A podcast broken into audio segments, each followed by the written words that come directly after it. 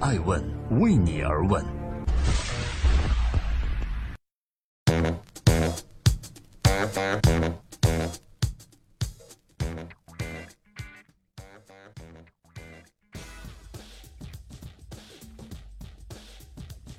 Hello，各位好，这里是爱问每日人物，我是爱成，每天八卦风口浪尖的商业人物。今天呢是周末，周末的时候，我们希望能够跟各位分享近期爱问顶级人物对话的一些精彩内容。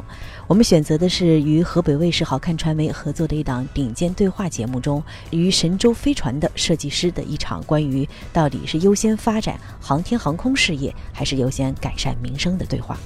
在二零一六年的十一月，神舟十一号与天宫二号上演了惊天一吻。神十一搭载着阔别地球三十三天的秦海鹏、陈冬成功回家，而这两个宇航员在太空中的一举一动、吃喝拉撒都成了全民津津乐道的事儿。太空中听说不能洗澡，穿衣服也要靠飞。首次在太空里面种生菜，一天可以看到十六次日出日落。抬望眼，星辰浩瀚，中国航天人从未止步。从六十年前的东方红一号上天，到如今长征家族神舟系列筑梦天空，曾经一穷二白的中国航天成功迈过了一个甲子，走到现在。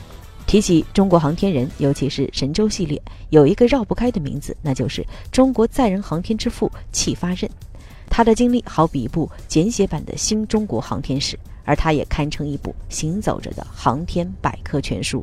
这位老先生的航天经历有些传奇。搞过导弹、火箭，然后又去研制卫星。他几乎从未错过任何一个航天事业的重大节点，在共和国航天史上留下了许多第一。他亲自参与并设计中国第一发导弹，叫做“东方一号”；新中国第一枚三级运载火箭“长征一号”，以及新中国第一颗卫星“东方红一号”；新中国第一艘试验飞船“神舟一号”；新中国第一艘载人飞船“神舟五号”。每周二的晚上十点零五分，我们都会在河北卫视与您共享顶尖对话。中国载人航天之父神舟一号到神舟五号的总设计师戚发轫，在上周二刚刚做客了我主持的顶尖对话，与我一起畅谈了一个中国人走过的六十年航天路。花甲之年长帅印，当时已经五十九岁的戚发轫被选中担任神舟飞船首任总设计师，他有哪些必然的理由呢？在改革开放初期，搞导弹的不如卖茶叶蛋的，登月无用不如拿来改善民生。面对如此质疑，他会如何回应呢？太空经济时代正在来临，各国对浩瀚宇宙虎视眈眈的当下，我们将如何在大潮中抢占先机？登陆月球、探索火星，中国航天的未来将如何布局？曾经遥不可及的星球，是否也将会有中国人的脚印呢？接下来，欢迎各位聆听由我和搭档主持博鳌亚洲论坛秘书长周文重先生特邀神舟飞船的首任总设计师戚发轫，共同见证中国航空梦的奋斗之路。这期节目啊，最为荣幸的是我们请到了戚发轫戚总啊。您作为中国工程院的院士，也是神舟飞船的首任总设计师，对于刚才我们介绍的一张辉煌二零一六的答卷，您个人还满意吗？近年。是咱们中国载人航天的大年，有四件事情有标志性的：长征七号和长征五号先后发射，使我们国家这个进入太空的能力有很大的提升。另外一个呢，我们天宫二号和神舟十一号发射成功，并且对接成功完成这个任务，是我们载人航天第二步一个非常重要的节点。顺利完成了，应该说今年取得的成绩很大。成立了一个单位，那是搞导弹的，院长是谁呢？是钱学森。那么成立个国防部第五研究院，我是学航空的，五七年在北京航空学院毕业了以后，就分配到国防部第五研究院去搞导弹。但是那个时候有几百人，也有从国外回来的专家。也有我们这些去的大学生，但是谁也没有见过导弹什么样子。但是要去搞导弹，只有谁呢？只有钱学森，他见过导弹，搞过导弹，所以我很荣幸，钱老给我们上导弹概论的课。那么应该说，导弹这个什么样子呢？钱老给我们有很好的叙述和讲解，但是没看过什么样子，咱们得承认。那个时候，前苏联还帮过我们。当年苏联在五九年的时候，就给我们送来了导弹的样品，派来了专家，还来了一个导弹营。我还有幸在导弹营当过兵，去操作导弹。但是五九年到六零年的时候，就那么两三年的时间，中苏关系破裂了。我当时正在那当兵，跟他们苏联学搞导弹的时，操作导弹的时候，领导说：“呃，戚凡人呢，你别在这儿学了，你到他家去学吧。”意思就我们派十几个人到苏联去学导弹。但是刚刚到大连去突击学习俄文，呃，几个月接到通知，苏联关系就坏了。现在我们苏联不接受现役军人到我们军事院校里学习，也也不要了。回来了，但是领导很决心很大，说你们都脱军装，通过高教部到莫斯科航空学院去学导弹，啊，我们都脱了军装，做了西服，都准备好了。又接到通知，十几个人，其他人能去，其他人不能去，为什么呢？我是当年总体设计部的人，学总体的，那就是搞以后搞导弹做总设计师的单位的人，了解总体情况，人家不让去。那么学什么空气动力学的，学强度的，学材料的，学发动机的，什么什么都可以去，很恼火，很遗憾，但是人家不让去。那行，咱们跟着苏联专家学吧。到六零年的时候，苏联全撤走了，怎么办？只能靠自己。所以中国那个时候形成了一种航天精神，叫自力更生、艰苦奋斗、大力协同、无私奉献、严谨务实、勇于攀登。核心就是自力更生。你中国没有什么，他绝对不给你。你结果努力搞得差不多了，呃，齐先生，我这个比你好，我卖给你吧。您刚才提到的这个八十年代、九十年代啊，其实当时中国这个市场的大潮是下海经商啊。是啊。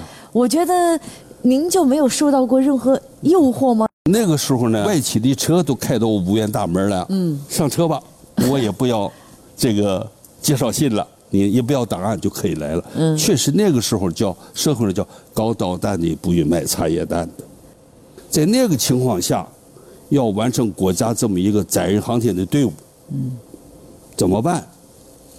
那么就需要有一些有经验的人。那个时候我想啊，不会找我，五十九岁按国家规定六十岁就退休了，怎么可能找我呢？我想应该是这些年轻人。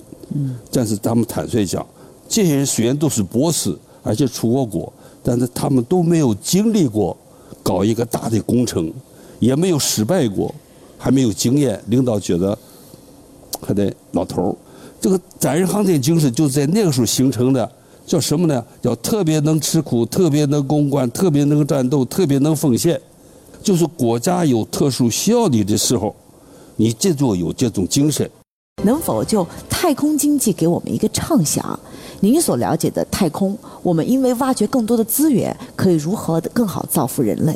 利用太空的能力啊，是一个大国的一个重要的能力。那么咱们现在呢，已经发射了二百多颗卫星，天上还有一百六十多个卫星在那工作。那么天上这么大一个太阳系里头，这么多的行星，有没有地球上缺的东西啊？探索，习主席讲了，探索浩瀚的宇宙。就是要把搞清楚。你比方说现在，电视机就是通讯卫星的落地。通讯卫星不就传输信号吗？这个电视机没有的话，那信号你怎么收呢？因为有了电视机，电视机越来越好，越智能化，所以呢，天上的资源越来越多。比方说，我们当年没有这个呃这个通讯卫星的时候，电视机卖不出去，有了。通讯卫星了，覆盖率就全国都有了，所以电视机供不应求了。不仅一家一个，还一家若干个。另外，那个地面的天线也变成一个产业了。所以这个事情，我觉得就是现在要形成太空经济，就把天上的资源能够落地，落到全家万户，形成一个产品，形成一个产业，能够。那戚老能不能从您了解到的信息给我们展望一下？中国未来在航空事业上的布局，就到二零二零左右，我们就建立中国的空间站了。从月球上拿出一袋东西回来了，北斗导航到二零二零年时候，有三十六颗星布在全局，就全球自主导航系统就建立起来了。另外呢，在二零二零年左右，我们也在做一个，应该世界上现在还没有做过的事情。什么事情呢？就是现在咱们都知道，由于自转和公转的关系，我们地球上的人是永远也看不到月球的背面。那么现在就靠月球探测器去。探测，摇着呢就探测，还没落上一个东西。中国计划在二零二零年之前，就把像那玉兔这个月球车，把送到月球的背面去。这个要去了的话，那就是世界上别的国家还没做过的事情，我们要做。有人说，干嘛不多发展点民生？好多钱都投入到航天那边了，似乎是说，发展了它就不能发展它。似乎把二者对立起来。如果真是这样去想的话，我觉得这种说法或者说想法，简直就是对气老以及我们未来航天人的一种极大的侮辱。我只想说一下，如果我们中国现在不去大力发展航天事业，到底会发生什么？六百多年以前，咱们中国拥有世界上最强大的舰队，可那会儿的中国人说海洋没用，探索它干嘛？我们失去了海洋。那个时候，西班牙、荷兰、大英帝国起来了。后来一百多年。中国出现了第一辆汽车，但是那会儿大清朝的皇室说：“这个司机在我前面开不好吧？司机要开得跪着开，要不然这汽车就别在中国开。”结果我们又失去了汽车。后来等这个清王朝灭亡之后，咱们国家的一个近代时代都明白，没有飞机，因此在抗日战争的时候，我们的飞机的确是太缺了，我们又失去了天空。那么现在我们再放眼未来的话，太空是不是？应该去现在更加的投入。如果失去了太空，未来中国会怎么样？所以我觉得不妨大家逆向思维一下。我知道老婆孩子热炕头是好的，这没有错。但能不能把眼光也再放得更远大一点？中国在未来太空应该有自己的一席之地。爱问是我们看商业世界最真实的眼睛，记录时代人物，传播创新精神，探索创富法则。